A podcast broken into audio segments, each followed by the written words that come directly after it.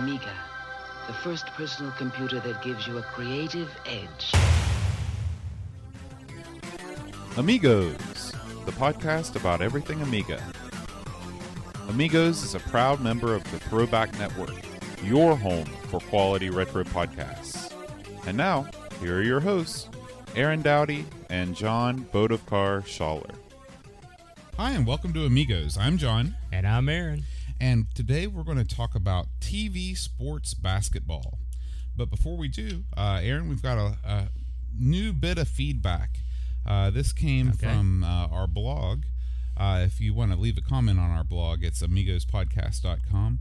Uh, Paul Kitching, uh, who is one of our UK listeners, he wrote in uh, to talk about 21st century entertainment. Okay, excellent. So uh, he said that they were previously a company called Hewson Consultants who did these games, and you tell me if you've heard of any of these. Okay, Uh, I, I have heard of Hewson. Cons- I have heard of them. I think. okay, Paradroid, I've heard of that. uh, Uridium, Yes, Uridium is a, a, shooter, uh, an excellent shooter, as I Okay. recall. Yeah, uh, Cybernoid. Mm, I don't remember that one. Okay, and he said that uh, there is uh, Andrew Hewson, who I guess is the Hewson behind the name, uh, is uh, releasing a book about it all soon. So we'll keep an eye out on that. You know that explains a lot because in the in the uh, interview I read with the guy from 21st Century Entertainment, he acted like they'd been around, Mhm. and I was that's why I was like baffled because you look at what they were and they hadn't done anything. You know, prior to the game he was talking about, and that's why I was like, "What's going on here?" Well, that explains it. Yeah, you know, Uridium, as I recall, was a pretty popular game. Oh, cool. Um, and he also said, surprising, you haven't heard of the C16. he said it wasn't it wasn't very popular here in the UK, but everyone had heard of it. Uh, I guess maybe infamously. Uh, and he he uh, so strangely it came out, out after the C64, uh, and um, and he remembered what they he he said that uh, he remembers uh, thinking, you know, what were they thinking? And he said I was about 13, and I could easily see what a bad idea it was to bring out a worse machine than what everyone already had. It's not good when you're 13 and you're outsmarting the big wigs. Right. I can see where you know he was angling for a niche market. Mhm. You know, but uh, I don't think they realized how quickly the C64 price would fall. Maybe No. because the price fell so quick. You know, And that- I think maybe they thought that more people were using C64s for business type applications, word processing, and stuff like that. Nope. nope, incorrect, sir. Yeah. So uh, thanks, Paul, for that feedback. Yeah, thanks, Paul. Would you like to comment on this week's episode? Did John and Aaron finally make their first mistake? Leave us a comment at our blog at amigospodcast.com. All right. Our game this week is TV Sports Basketball. Uh, TV Sports Basketball was released in 1990. It was developed by Cinemaware and published by Mirrorsoft for the Amiga, DOS, Commodore, and TurboGrafx 16. Uh, it's part of the TV sports series that included TV sports baseball as well as other games based on hockey, American football, and boxing. Um, a little bit about Cinemaware. They were founded in 1985 by Bob and Phyllis Jacob. Um, Cinemaware's first title. Here's a little trivia for you, Aaron. Do you do you know their first title? I believe it was Defender of the Crown. You got it, Defender of the Crown. Um, and so, but they eventually expanded into sports games with its TV sports line. Uh, all of those, uh, all of those games featured elements of sports telecasts, such as studio announcers. Um, the TV sports line covered basketball, ice hockey, and football. Um, some of the titles were only known by TV sports by the TV sports name in Europe, uh, TV sports boxing and TV sports baseball which were released in the United States by Data East as ABC Worldwide of Sports Boxing and Bo Jackson Baseball, respectively. So, That- that's crazy because I, I never remember either of those. I always had the European version. Really? Yes. and I don't. I, it, it makes sense though. They, if they could capitalize on you know a name like ABC Worldwide of Sports, that's a, a lot better than you know TV Sports Boxing. That's a that's a heck of a license too Yeah. to, to sign up. I'm Yeah. very impressed. And, and of course, Bo Jackson was a, if you'll recall, was a big star back in those days, and a heck of a ball player, baseball player, and football, Yeah. but really a good baseball player. um, Cinemaware uh, went bankrupt in 1991. Yeah, that's sad. Yeah. Um, so um, they uh, it says uh, coupled with fa- falling sales of their other titles in the midst of an economic downturn, uh, the company suffered. Uh, they suffered also from software piracy, along with many other Amiga developers. Uh, they threatened to stop publishing Amiga games at several points because of the ease by which the uh, the games could be copied. Um, many of the games, including one of your favorites, Wings, were cracked and spread amongst gamers even before their release. yeah, I uh, you know I love Cinemaware too, so I can't help but but feel personally responsible for their demise because I was one of the many young jerks that, of course, to be fair, after I got into the Amiga pretty much after they were gone. But uh, yeah, it's that's sad. Uh, I did read an inter- I read an interview with a fellow from Cinemaware. He said he didn't think piracy alone is what downed them. I think uh, part of the problem was, and I hate to say this on the Amiga podcast, but they uh, they put all their eggs in the Amiga basket, so to speak, in a lot of ways. And when and as Amiga fell off in the states, so did their business. So and you know that's straight from the horse's mouth. Yeah. Well, I you know I'm sure it's it's never just one factor, and um, it's a shame because you know, like you said, you've got to admire a company like Cinemaware who wants to put their titles on the most advanced platform for the time. Sure. They just happened to choose the one that was also the the failed platform. Well, of the day. unfortunately, they- as we all know, management. They Yeah. had the great platform, but the horrible management. Right, right. Um, so, uh, do you have anything else about Cinemaware that's worth noting? Well, they are sort of still around. You know, you know they came back. Uh, if you'll recall, uh, I think the uh, r- the other rights and the games were purchased. I want to say in '95 ish, maybe a little later, and they had a, I guess, a sequel or a reboot of Defender of the Crown. It was out on the. Uh, I'm pretty sure it was out on the PC, and I think it was on the consoles too. Uh, I think it was called Robin Hood, Defender of the Crown. Something like that. You does that ring a bell to you? No, I have Yeah. no recollection of Yeah, that. it, I was out. I don't remember liking it that much. Um, they said they had more titles in the works, and uh, I don't think they ever shipped anything else. Um, I, I'm hoping that uh, since the Wings remastered has done, I think pretty well, that uh, they will that they will you know try to remaster other you know, Cinemaware classics. I mean, Cinemaware, they're one of my all-time favorite uh, companies. And when you open one of their boxes, they had all kinds of cool stuff in there. They called their discs reels. I always thought that was cool. Insert reel two, insert reel one. They had some of my favorite games on the Amiga, uh, and they uh, they deserved a better fate. You know, it's it's a shame they really didn't get to make anything for the console, so to speak. I mean, there was a few things. I think Wings got uh, console ports, and uh, Defender of the Crown. And Defender of the Crown. Got ports but uh, you know, a lot of their best titles never got. No one ever saw them because they Mm-hmm. were only on the Amiga. I didn't know there was a C64 version of uh, TV Sports Basketball until I, you know, started researching this. So I've never seen it, so that might be interesting to see. Yeah. Um, so TV sports basketball. Let's talk about what makes this game uh, unique, or you know, what are the features of the game. Um, players can either play against the computer or with another person. So, uh, and when they play against another person, you can go in versus mode, or you can play cooperatively on the same team. Uh, that was a feature not found in a lot of basketball games at this time. The the feature that blew my mind, and I swear to you, I'd never. Of course, I didn't have the manual. Uh, this game supported four players. Absolutely. with the uh, parallel port joystick. I had no idea, and I'll be exploring that option in the future because that would be outstanding. Yeah. Uh, I like the fact they had a role playing mode where you could just pick one player on the team and play that without having to switch around. Mm-hmm. Uh, it had uh, it was so far ahead of everything I'd ever seen basketball was. I don't know about you. Are you a basketball fan? Uh, I'm not a basketball fan, but I have played quite a few basketball games. Yeah. I uh when I started my job in Lexington, Kentucky, for those of you that know anything about Lexington, Kentucky, USA, it's the home of the uh, UK Wildcats, which is the biggest college basketball team in the country. When I started my job there, they said, as a guy came to escort me to my workplace, he said, "Well, you're in Kentucky now. You know, do you like horse racing?" I was like, "No."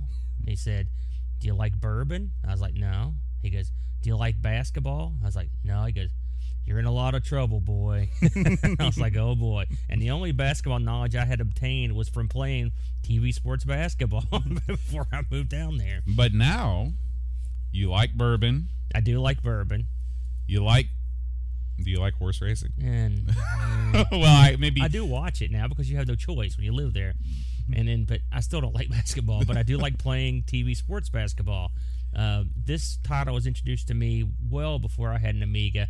My friend Rich uh, had an Amiga. He picked this up, and him and another friend host decided to start a league.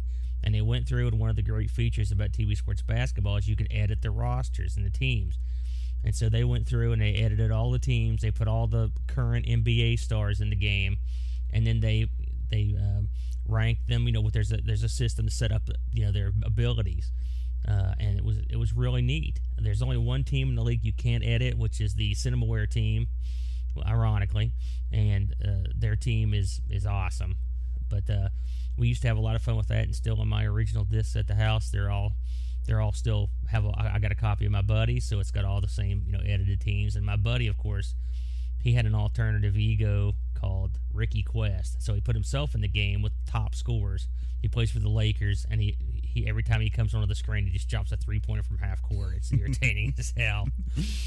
but yeah, we spent a lot of time playing this back in the day. you know it, that the the perspective on the game is pretty unique. I mean, the half court perspective isn't necessarily unique. There are other games that did it. Jordan versus Bird uh, is the one that immediately comes to mind. Yeah. But the way that they have that cut scene that you know shows the players running from one side of the court to the other, I thought was interesting, and I wondered if they did that for you know cinematic purposes, or I wonder if that was kind of a trick to get around some loading. I don't think it was a loading issue. I will say, you know, I've, I've pondered this quite a bit. I love their perspective. That's what made the game. They really, you. That's one of the few games. It, still to this day, I can't play a game. You know, with the, the abilities I had in TV sports, w- because of the the perspective gives you a good view of all your the people you can pass to, the shots you can take. The half court perspective, where they just run across the screen, excuse me, is uh, I, nothing really happen, happens at that part of the court No. unless there's a full court press on or something like that, uh, uh, or someone takes a crazy shot. So you could sort of get away with eliminating it, and, and it actually works. Uh, it probably made the game easier to program. I guess they, you know, if they didn't have that, what would they have? I mean, even if they gave you the ability to control your guys there, it really probably wouldn't make too much of a difference. So I think they probably made the right choice. Yeah, and um, one thing that's cool too is that you actually get the option when you uh, when you when you play, you can either control the same player throughout the entire course of the match, or the one currently in possession of the ball. Yeah, the which I like. The it's that's the role playing feature where you can just have one guy. Uh, I never did that because I'm a control freak, but it is fun to do it. It's you know if, if you could get four ple- people playing this at once and control a team, now that would be something sweet. It's still neat. I mean, you could go through a whole season playing one guy if you Yeah. wanted to, which would be cool if you wanted to really pad your stats or whatever. I find the computer of um, adequate uh, difficulty. The the uh, it's not a it's not a pushover, Mm-mm. and I've played it for the game for years and years, and I lose all the time. Yeah, Uh, and especially some of the better teams, they they can steamroll you, especially if you make bad shots. And that's the good thing about it. They it rewards it rewards your vision of of watching your players. Now there's an option on there on the screen. Uh, there's a uh, uh, there uh, the the uh, player's number will flash over his head and and it'll be green or you know it'll flash different colors and that's how you know how open he is when you pass. We always turn that off, uh, which is cool that the option's there to do it um, because I don't know. I don't know why we did it. I just that's every time we ever played it. That's how they started doing it. So I've done it ever since. But I, it's nice to have the option there to see, you know, wh- who you're going to be throwing to, if and and what and how open they are. I think it's not cheap. You know, it's not a cheap game. With it's not like NBA Jam, for example, where you can jump to a lead and the computer's always going to catch up. yeah. You know? There's not a lot of rubber banding goes on. something else I really dug about it was the uh, ability to take the TV timeouts. It was very realistic. I mean, I thought in terms of what of an actual basketball game, the ability to substitute players and the ability to substitute players out of position, which we used to do all the time. We'd have both centers in and four Two forwards. huge guys lumbering around. You know? um, something else about this game that I, I always think about is it took advantage of extended memory uh, in a weird way. And the weird way is you would hear uh, occasional noises or or samples that you would not normally hear if you didn't have the extended memory. Like if you hit an alley oop, if you have the extended memory, you'll hear alley oop. You know, you'll hear uh, uh, a couple other phrases that will come in. I like the fact the sound on this is awesome. It's got that the the sound of the sneakers on the on the floor. You know, is is cool. I always thought. Uh, the uh, uh, the ability to edit the rosters can't be understated. That that's a big deal, and I can't think of a game before that, short of one of the micro league sports simulators that would let you do that. Can you? No, no. Uh, you know, not only that, but you could actually, if you had 28 friends or you know multiple people play in each team, you could actually set up a full season draft where each person is in control of you know one or a couple teams and uh, you know play all the games. That would be that would be really cool. Yeah, I mean, if you'd had enough people to do it. Yeah. Now you know the the one downside I read is that it, when you do the full season mode, unfortunately you cannot shorten the the time of the periods. So you actually have to play four 12 minute periods in real time. and that's that's a long game, Yeah, you know. I always go to five minute quarters, Mhm. you know, due to time constraints of my life. Mhm. But uh, yeah, that would be a long game. That's the way. That's the way Hose and, and Rich were doing it. They were playing full games, and they had pretty realistic scores as well. You know, Mhm. and there were certain teams in the league that were pushovers. I mean, they did a real good job. Something we haven't touched on, by the way, is the opening. I just love it. The music is awesome. The fanfare, da, da, da, da, da, da. I hear, I can hear it in my head. the uh, the way the the camera pans across the court, you can see the guys out there practicing. They see the cheerleaders out there jumping around, and then they cut to the announcer, and he's up there at the desk. And he, I I just thought that was so awesome. Oh yeah. I mean that's the uh, that's the cinemaware Yes. touch. And and the fact that they it would the commercial at the end of the segment would change every time, which was always the news were always funny. Mhm. The art was great. I mean, the graphics were just top shelf. I remember when I first saw it, it was like this is like watching TV. even when you you know you go in to pick the options and everything, they could have you know really uh, gone generic and just had a you know a cursor or a pointer or something. But they've got that pencil, you know, you can use to select things on the and it's clipboard. got the big clipboard. Yeah, I mean they really it, it's it's really nice to see that. And uh, there was I'm sure there was nothing else available like that. The you know my my ranking of uh, of best retro basketball games pretty much begins and ends with Tecmo NBA basketball. which I have not played. Um, that was a it was a game for the Super Nintendo, but it was when it was kind of the golden era of Tecmo releasing great sports games. Sure. Um, you know, Tecmo Super Bowl. oh yeah. Um, and uh, but this, I've got to say, this is a this is a great game. This doesn't play as fast as as Tecmo NBA basketball. I think that's my one complaint is that it is a little bit slow. Yeah, it's a it's a slower game. There's no doubt. It's not a it's not a Twitch game by any stretch of the But imagination. It is it's very well done and it, it's very realistic. did you did you happen to try the other versions? No, I've no. actually tried both versions. really. In fact, I've extensively played the uh, TurboGrafx. I've got a TurboGrafx, and I've, of course, I've been emulating it for years. It's good. I mean, it's it's it's pretty close uh, to the Amiga version. It plays, I think, a little quicker. Mm-hmm. Uh, I don't think it's it's, it's as attractive as an overall package as the Amiga version. Of course, the, there's things you can't do uh, that you can on the Amiga, obviously, but uh, it's not bad. I don't know if it supports four players. Um, I believe uh, TurboGrafx had a four. Yeah, there is a. It's called the Turbo Tap, I think. Yeah, and so it would be interesting to f- to to uh, to see if it would support four. I don't have a physical copy of it, Mhm. unfortunately. I'd, I'd love to, but it's that's hard to find too for the TurboGrafx. I've Yeah. actually looked around. The PC version, I was stunned that there was one when I first heard about it years ago when I didn't have an Amiga, and uh, it's okay. You know, it's a lot like the other PC releases of Amiga stuff. Mm-hmm. They did their best Right. you know, but uh, it was okay. But the, you can't you can't beat the Amiga version.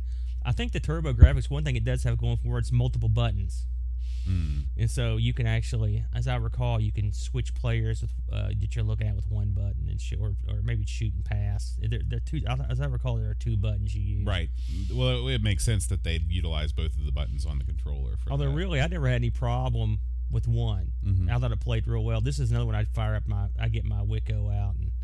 And, and go to work. What did you think of the uh, tip-off sequence? Oh, I thought it's great. It's that I've got to say that's probably the best, the best well, the best done tip off sequence of any basketball game. It's I mean it's, It's- functional. It's not. It's beautiful. Well, it's it's beautiful to look at.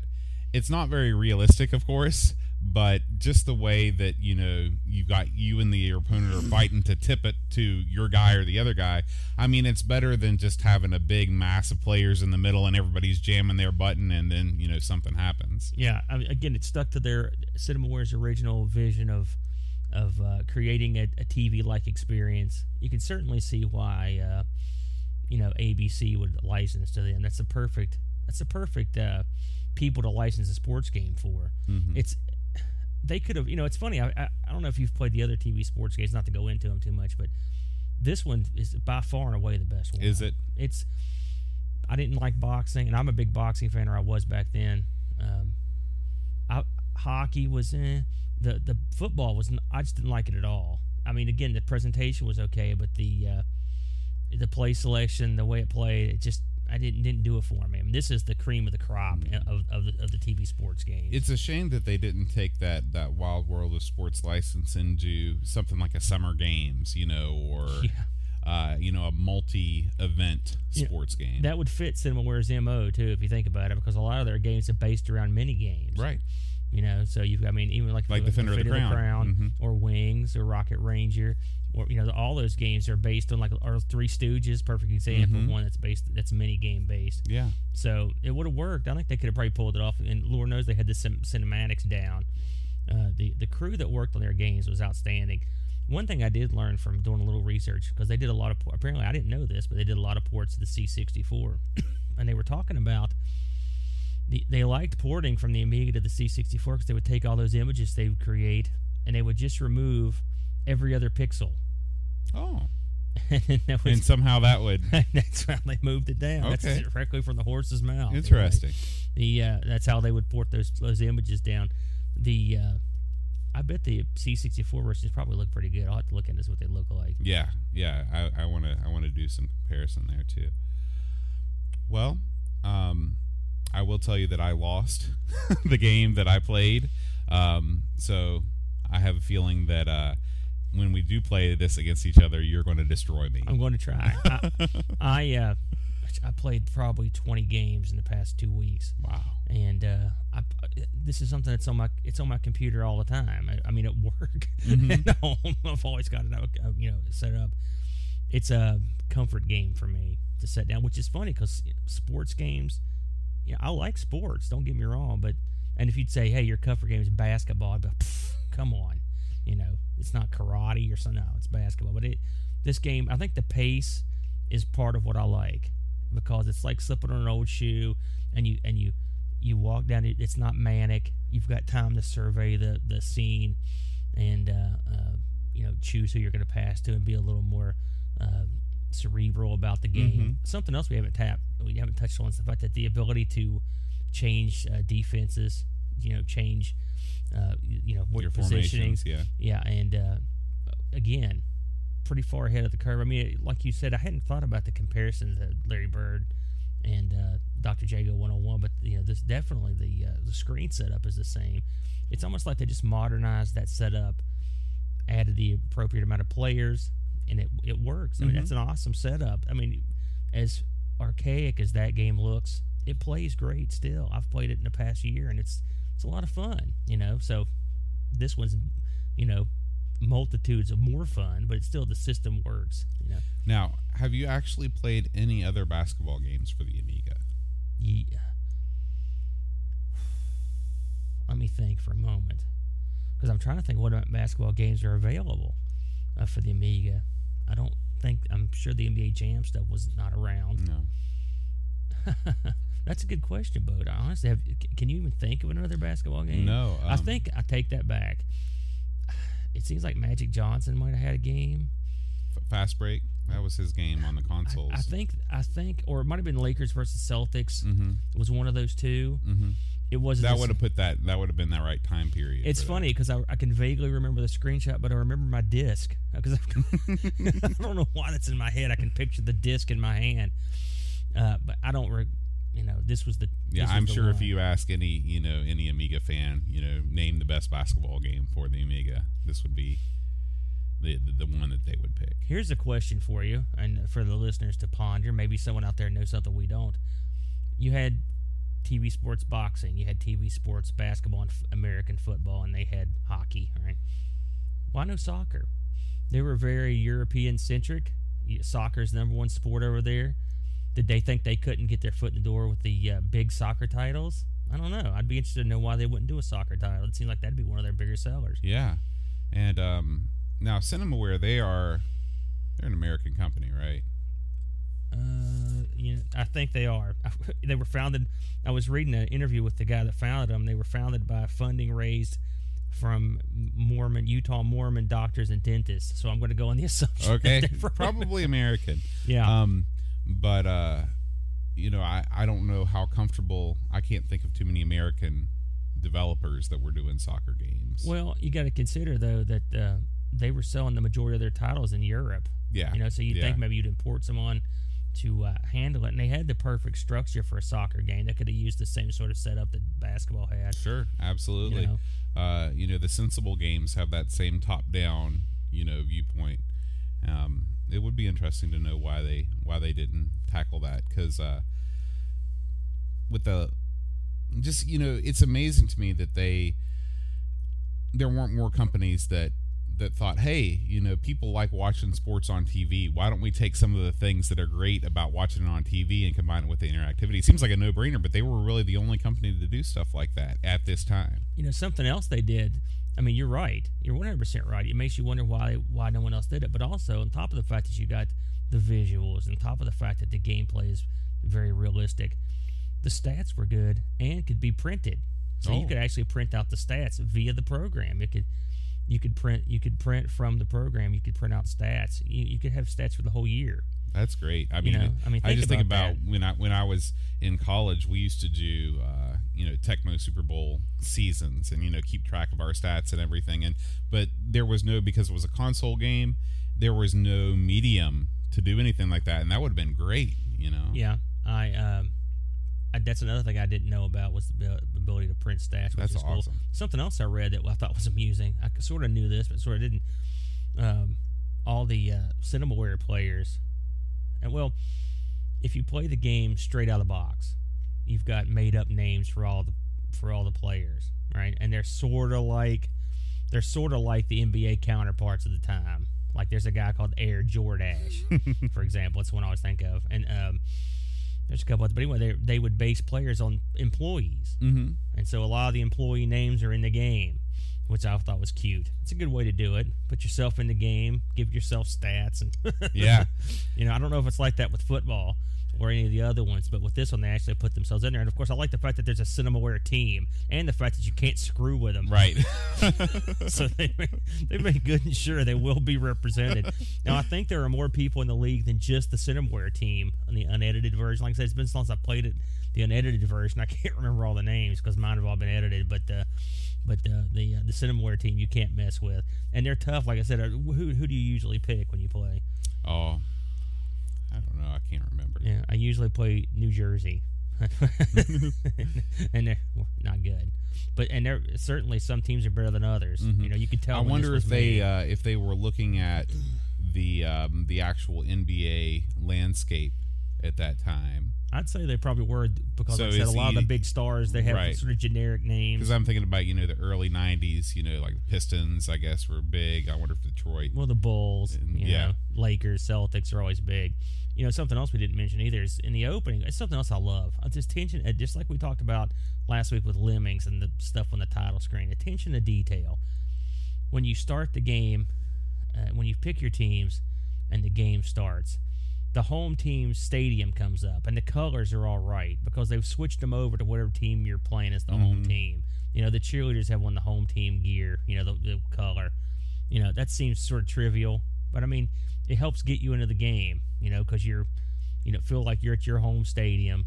You know, it's, I always thought that was a neat aspect of it too, that they that they would go to, and also in the background at halftime, uh, or also at the beginning of the game when you're when you're seeing the uh, sports announcer, you can see the people in the background just over his shoulder on the court bouncing around and cheerleaders going around out there, you know, and, people shooting baskets and stuff. I always thought that stuff was really just slick. You didn't have to do it, Mhm. you know. Yeah, yeah, it's really cool. Um, so, you know, this week because it's a, a sports game, we can't really have a, a, score competition. Although, like I said, you will destroy me you later will, on. You will you will see the score competition in mere moments when I put the boots to poor boat. But uh, you know, TV sports basketball, it's a two thumbs up. Yeah, big from, time from both of the amigos. Uh, check it out. Um, now let's move on to what we're going to talk about next week. So uh, next week, I thought maybe we could do a little bit of uh, one of your favorite titles for the Amiga. Uh, it's a game where you're a ninja, and it's a game that the title is escaping me right now. Wow, I love that one. what is it? What is that ninja game that you, we were talking about? There's a few week? thousand ninja games. No, this is the one that is like the big one. What's the big one? Zool? Zool. That's right. The ninja ant? Yeah, Zool the Ninja Ant. We'll do that next week. All right, that'll do it for this week. Make sure you tune into our YouTube channel to uh, watch our live stream. Watch your whooping. Yep. so uh, we'll see you next week. Until next time, Adios. All right, welcome everybody to the uh, second Amigos podcast interview. Uh, today we are interviewing Sean Courtney. Uh, Sean is a podcaster himself. Uh, he does the Pie Factory podcast, and we'll hear a little bit more about that later on. But for right now, I'd just like to say welcome, Sean. Well, thank you, John. It's a pleasure to. Uh, I'm honored to be part of this. Great. Um, well, let's dive right into it. Uh, what was your first exposure to the Amiga? Well, my first exposure to the Amiga, one of my friends back in high school was all about the Amiga. He was so sick of uh, using MS DOS machines. You know, he needed something to multitask, so he preached on and on and on and on about Amiga.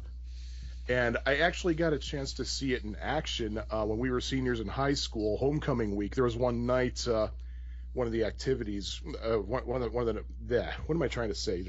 Um, one of the activity nights, he actually borrowed a uh, a projection screen TV from the school and rigged up his Amiga and loaded up the Pinball Dreams demo and had Oh. people give it a shot. And I was like, oh yeah, oh yeah, this is this is for me. And Now, what year was this? this was 1991.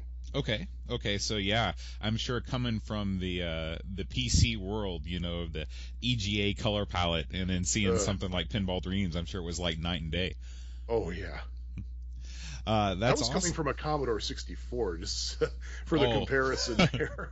yeah, there's a there's a little bit of a. I mean, we're talking about you know the the C64 was released in 80, 81, something like that. Somewhere around there, yeah. And so, you know, the Amiga only came about four years later, but I mean, just talk about, you know, light years ahead in terms of, of graphical fidelity, uh, processing power, almost anything. So, uh, it's, I, uh, I never, I'm a little bit younger than you, and so I, I always came across these systems a little bit later. Uh, my first computer was an Atari 1200 XL um, that uh, my dad bought in uh, 1986 or 1987.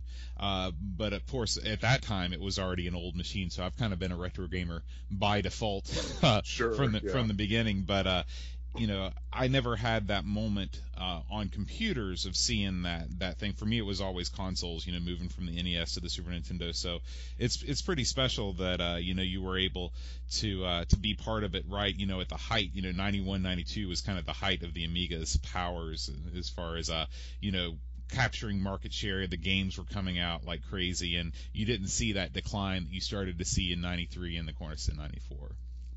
Yeah, so I learned when I actually got one in '93. Suddenly, it's it, it's like I cursed the Amiga. As soon as I got one, my buddy was like, "Amiga, you know, who the hell wants one of those anymore?" Was like, he was one of these guys who actually like like once someone likes something he likes, he doesn't like it anymore. He loved Nirvana before anybody ever heard of it. As soon as "Smells Like Teen Spirit" came out, he's like, "Nirvana, ooh."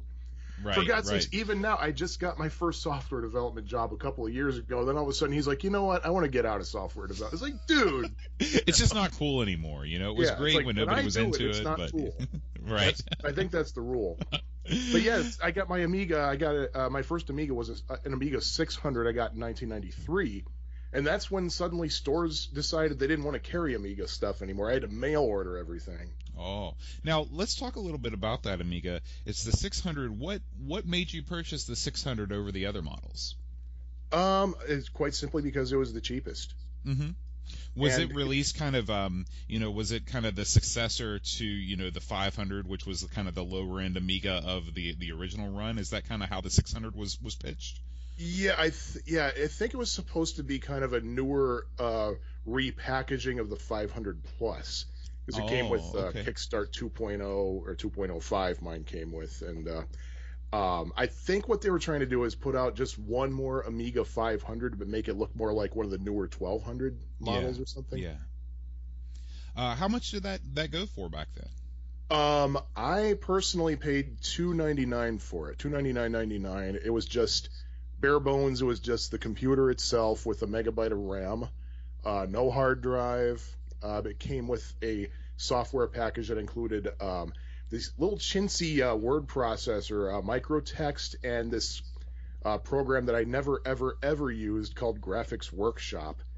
And I have no idea what that thing looks like. I, I don't think anybody's even even heard of it and it came with uh, RoboCop 3, um, Myth, and and this is crazy. I don't know what game, what the third game was because the outer packaging that the Amiga came in said it was Beast 3. The label on the disc said it was Shadow of the Beast. When I loaded up the game, the title screen said Shadow of the Beast 3. So I don't know what I had. you know, at that price point at 299, they were probably marketing, trying to market that at least in part with some of the contemporary consoles at the time. You know, the Genesis and the Super Nintendo. Did you get that feeling from the advertising? Um, I don't really, I, I don't really know. I, I wasn't quite sure because um, all I know is I wanted an Amiga, and that one I could probably afford. I was in college, you know, I was only working part time, so you know, it's what my my money at the time would allow me to have. And um, I seem to remember on on all the BBSs. Remember those? Oh yeah. Uh, um, people were like, "What's uh, okay? The 1200 looks nice. The 4000 looks really cool, but what's this 600 thing? Does Amiga really need another game machine?" Hmm. So that's I, I I didn't I didn't really know what to make of it, whether it was a game machine, a computer, whatever. Mhm. But um, another friend of mine actually recommended it to me. He's like, "Well, you know, a 600 would probably be best for you." Now, were you purchasing it for mostly as a game machine? I just wanted a, I just wanted a better computer. I didn't care whether it was games or what. Okay. I mean, I grew up with an Atari 2600, and I still play those games to this day. So I guess I did want I did want it for games, but I also I was also um, a computer science student at the time, so you know I needed something that was better than my Commodore 64. Oh, okay. Well, that makes sense. Um, did you run into, um, you know, as far as your comp sci stuff, uh, were there any, you know, what was was the Amiga kind of looked down upon, you know, by your professors when you were doing projects for class and stuff like that? I mean, as far as programming goes. Not really. I mean, they had heard of it, they just didn't know much of it. Mm-hmm. All they knew was that it ran on the Motorola 68000 series of processors, you know, because obviously it was all Windows where where I was, and uh, Yeah.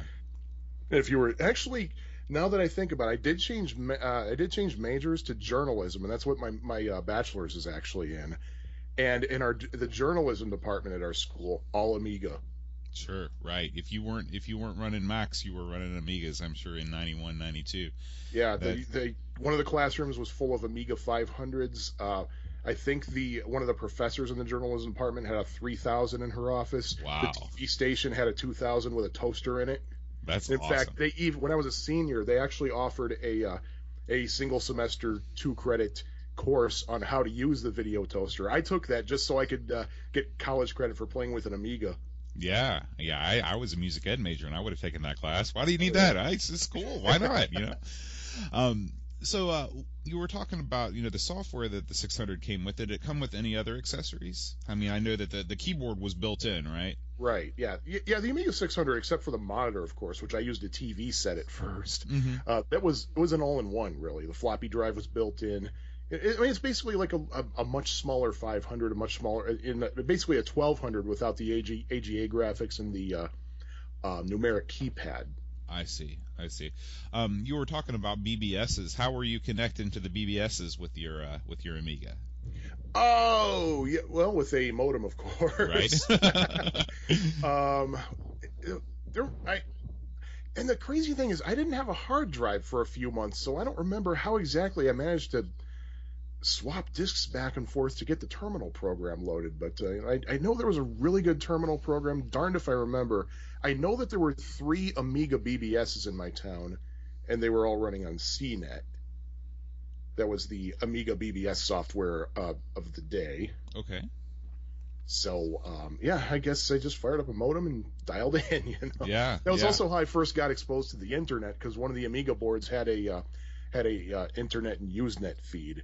So I've, I've been using the internet since literally 1992 when I still had my Commodore 64. Yeah, you were quite the early adopter. yeah.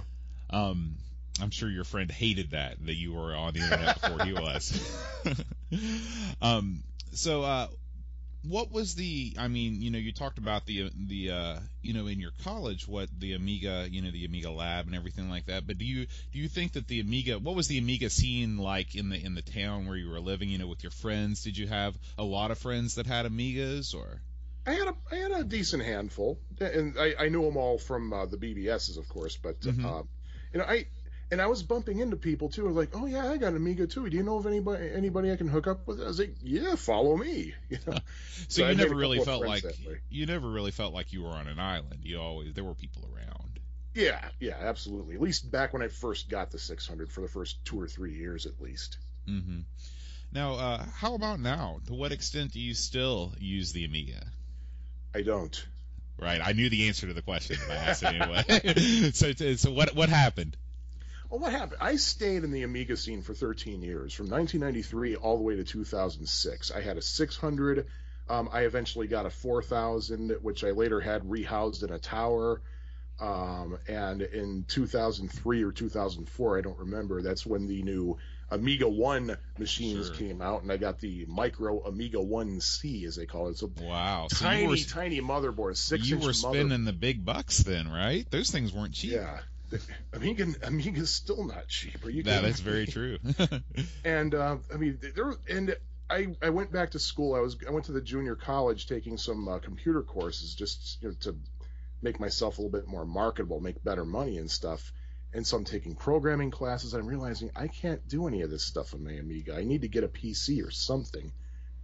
And you know, I just decided, you know what, I'm going to buy a used PC so I can actually do this. I got it used so that way none of my money would go to Microsoft. to this day, not a single cent I've ever of my money has ever gone to Microsoft. That's right. But keep keep fighting the good fight. I think I think what you know this is getting a little personal, but I think what really kind of did it for me was uh, in uh, in 2006, uh, right when I left the Amiga scene, was basically because you know uh, my wife and I were moving four states across the country, and she wasn't working at the time. She was taking some time off to finish her master's. Money was kind of tight. I was work I was working two jobs. She was working part time, any side job she could get and uh, they messed up her payroll once, and we wouldn't have had enough money to make rent. So I was like, Mm. okay, that's enough. I'm putting this thing on eBay, and I got a ton of money for that Amiga. Yeah. one. I got a lot more than rent. yeah. so that was it. And when we got back on our feet, you know, I, I figured, you know what, I gotta get a, I gotta get an Amiga one again. Problem was there was nothing available. Hmm.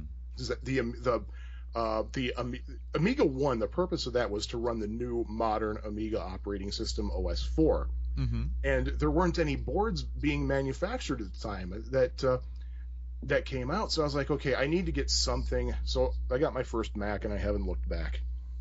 I love I love the Mac. I loved it from the first time I used it. And of course, right after I got my MacBook, what happened? Suddenly there were like three or four new Amiga 1 or not Amiga 1, but OS 4 compatible boards being manufactured. I was like, you well, to tell you the truth, you know, from a productivity standpoint and from the use of a modern, you know, any kind of modern software, I think you made the right choice going with the Mac as far as carrying you forward. But it would be cool to have one of those new boards for sure. Oh yeah. And in fact, even a friend of mine was saying, "Dude, get a Mac. It's just like the Amiga." You know, Mm-hmm. he was. Yeah. He, he runs an art gallery, and so he, of course, would know what's best for graphics and things. Yeah, absolutely. And uh, you know, I I was a Mac user for a long time. I had a couple stints working at uh, Apple retail doing training and stuff like that. So I love the Mac too. Um, and uh, I think that it really kind of became the logical extension from a lot of people uh, who were Yeah. leaving the Amiga platform, you know, by choice or by you know uh, because they had to. Um, Sure. do you've got do you have a favorite game for the Amiga? Oh God, that's like asking what's your favorite Beatles song. um, yeah, let me. Uh, yeah, I, I had. To you can name more than one too. Yeah, um, I heard you guys mention the mention Edgar Vigdal. Mhm. So his his two big games, Deluxe Pac-Man and Deluxe. You ready for a bombshell? Galaga. Galaga I is the just official. found out is the official pronunciation. All right. So Um, it's the I- the emphasis is on the second syllable. second syllable. Yep. Okay. And, uh, and and of course I wrote to you guys about Warblade, which is Deluxe Galaga. Really, um, I love those. I played the heck out of those. Um, uh, my brother, w- right around the time I had my Amiga 600, he was a uh, he he got a Sega Genesis, and so I was digging a lot of the games on there. So I was looking for the same games on the Amiga. And turns out that they had one of my favorite, in fact, my all-time favorite Genesis game, Desert Strike. Oh, they, So I I, played so many ex- hours of Desert Strike. That's a great game. I was game. so excited by that game. The only thing I didn't like was that the Genesis allowed you to select uh, levels of inertia on your helicopter, but the Amiga didn't. But Uh, uh, and I got really excited because one of the Amiga magazines, I don't remember if it was Amiga World or one of the other ones, reviewed Desert Strike, and they said next up from Electronic Arts on the Amiga, NHL hockey, and I was like, yes. and turns out that Desert Strike was Electronic Arts' last game for the Amiga. Oh, and that But was I probably. I think that was what ninety two Desert Strike about around. there? Yeah, yeah, they're about they're 92. I mean, I I think it came out on the Amiga right at the beginning of 94. Okay. And uh, see, of course, I loved the uh, Pinball Dreams, Pinball Fantasies games. I tried Slam Tilt, but for some reason I could never get it working. I don't know. And that's that's the thing about Amiga that I, you know, I'm listen I'm listening to your podcast and I'm re- reflecting back on my days. It's like, man, I love the Amiga, but in retrospect, it was a pain in the butt to use one of those things because you had to downgrade it to use certain programs.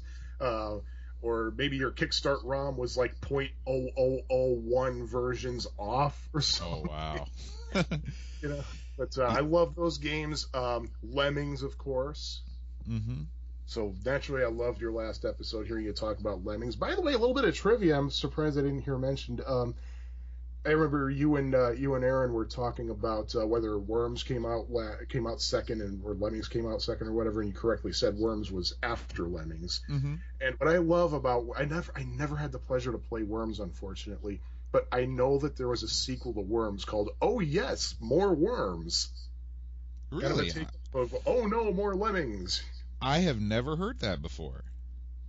That's very interesting. Yeah. Well, when we do our inevitable uh, worms uh, podcast, actually, you know, did worms come? Worms might have, worms might have not made an appearance on the Amiga. Yeah, it actually did. Did it? Okay, because I, I knew that it, it was probably real close to coming out at the same time that Amiga ceased to be. So Yeah, uh, it's one of the later titles. Um, but yeah, I, I love. I would have loved to have tried that. I just might have to track it down for something else, either emulate it or what. Um, well, I can course, tell you you. know- a great there's a great version on steam. And actually i think i got it on like one of the humble bundle stores or something like that uh, or sales. Uh, you get worms uh, worms revolution is is a, is probably the best contemporary if you want to play it on a modern system. I would i would recommend that version. Hmm, I'll keep that in mind. Yeah. And uh, of course, I'm. You know, I told you I grew up with an Atari 2600, never grew out of it. mm-hmm. So you know, I'm a, I'm an old school gamer from way back. So I would always look for games that were either complete emulations of what I played before or remakes or whatever. So you know, I'd look for all the Pac-Man games, all the public domain ones. You know, uh, I don't know if you remember Mega Ball, but i never i never played mega ball really good Breakout clone. okay Tons of different Tetris. I basically I looked for all that stuff. You know And we're someone going to be actually did a Donkey Kong for Amiga that I think was basically a dead on. I think they must have recompiled the arcade game for the Amiga because it was. I was like, whoa. Huh. We're going to be doing a, uh, a series. You know, we're going to start this uh, as soon as we finish up our pinball series. We're going to do. It's going to be called Attack of the Clones, and uh, we're going to be covering a lot of the, the the clones for the Amiga. You know, so this is great material for me to remember uh, for that episode. Um, do you have any other? Are there any other? You said Mega Ball. Uh, there's a Donkey Kong clone. Were there any other arcade clones that you remember playing for the Amiga? Oh, off the top of my head, um, I can't really think of any more because I, I know that eventually my I got a, an Amiga powerful enough to run the MAME emulator, so I would just play arcade games on it. Yeah, yeah, yeah. Um, well, that's that's that's definitely great information. How about non-game applications? Uh, you, What were some of the ones you remember using a lot? All right, first and foremost, the best uh, classic Amiga program ever made, Directory Opus Magellan. Explain that to me. All right, you remember Directory Opus? No. Okay, well, Directory Opus. This there was a, there was a an older program called Directory Opus, which wa- it's you open it up, it gave you two windows side by side, and each window had a directory display, and there was a series of buttons right underneath that those two windows, where if you highlighted one, you highlight one file, you click copy, it copies to the directory on the right. Or there's move button you can highlight. So it's it's it was just the most amazing file utility. You could just highlight a file, click on a button, it'll do whatever it says, like delete the file, or if it's a graphics file, you could click on view and it'll view it, and you could program your own buttons. Uh, when I had my Amiga One, my Micro Amiga One, I actually programmed a button that said "Food Fight," and when you click it, it ran Atari an Atari 7800 emulator that played Food Fight. Wow. So, So this is like a uh, it's it's kind of like you know what Finder is now when you look at the different modes like preview mode and things like that. But it's way better know, than Finder. Okay, okay. In Well, fact, b- my whole thing, but that's the one thing I don't like about Mac is that I have not found a directory opus equivalent. I actually tried programming one in Java once, but I kind of gave up on it because Java is a really bizarre language to develop in. uh, but it's going back to what I was saying before, directory opus Magellan, what they did was they took directory opus and basically put it on crack, if you will uh-huh. it would li- it, it was literally a workbench replacement.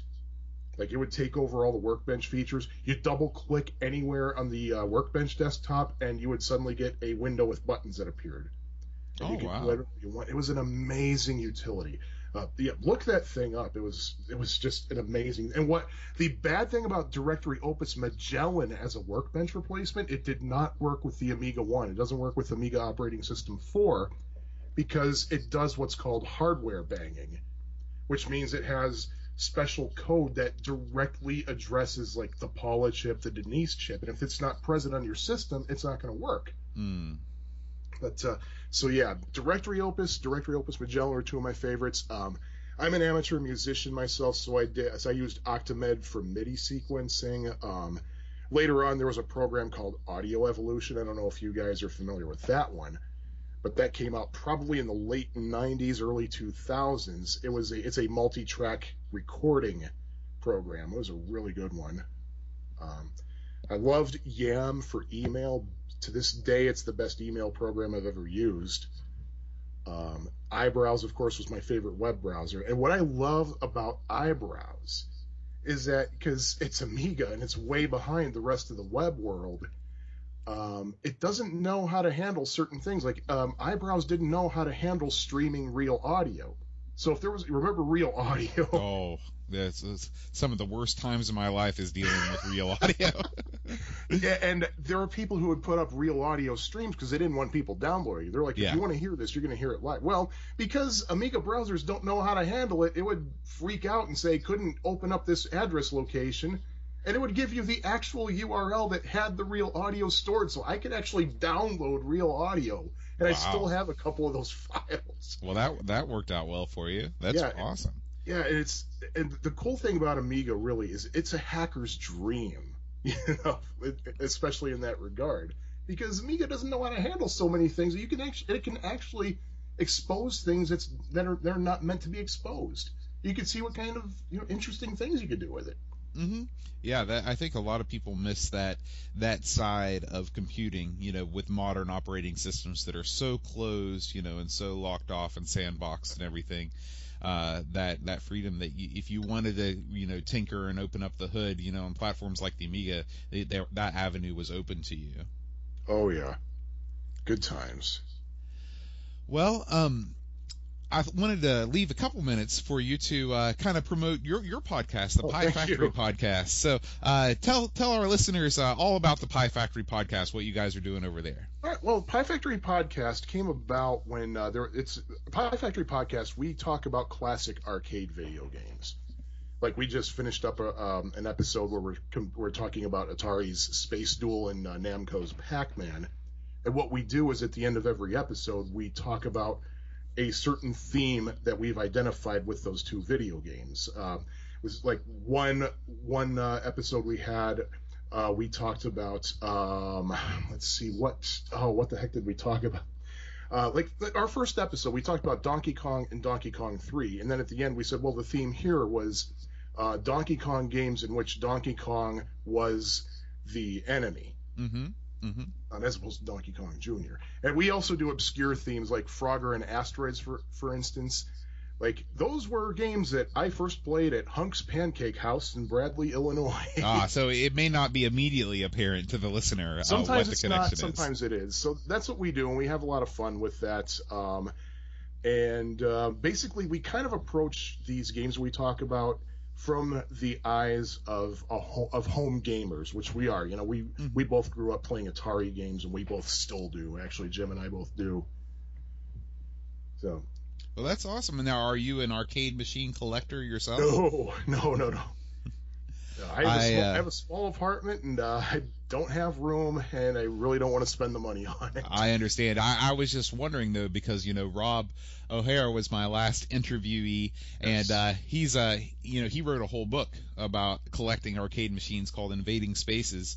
Um, both Aaron and I are also arcade machine owners. Uh, I have a couple machines and a pinball machine, and Aaron's got a whole basement full of machines. So I thought it was going to be a, a growing theme with, with with our whole little Amiga circle that this would be a, an alternative thing. But it's cool that you're also into uh, into retro arcade um, games, if not the machines themselves. Yeah, and I think what another reason is because here in the Chicago area we have a lot of places we can go to play these games, so we don't really even need to have them in our homes. That's very true. In fact, I will be going to Chicago uh, December 18th or 16th through 19th. I'm going to be there for the uh, um, Midwest International Band and Orchestra Clinic, and I plan on hitting up the. Uh, I think it's called the Galloping Ghost. Is that yes, the- we just recorded there a couple of weeks ago. yeah. So That- I'm. that's an awesome place. Um, Underground Retrocade, of course, it's my personal favorite place. Uh, other people prefer Galloping Ghost. I think they're both equally awesome. So I'm going to be hitting up both of those places. For uh, I hope I hope at least I'm not very familiar with Chicago, but I'm hoping that I can get from where I'm staying to there uh, without without too much trouble. sure. Well, Sean, thanks very much for uh, for coming out and sharing your experiences with the Amiga. Um, everyone out there who's listening, if you would like to be interviewed for the Amigos podcast, uh, just shoot me an email at amigos at amigospodcast.com. And So I guess we'll my check cleared. Yeah, absolutely. Thanks again for that that large donation. Um, but uh, you know, uh, it's been great. And uh, Sean, if there's ever anything that uh, any game that you want us to review or anything like that, just uh, just let me know and, and we'll do it. Awesome. All right. We'll see you later, Sean. Thanks for having me.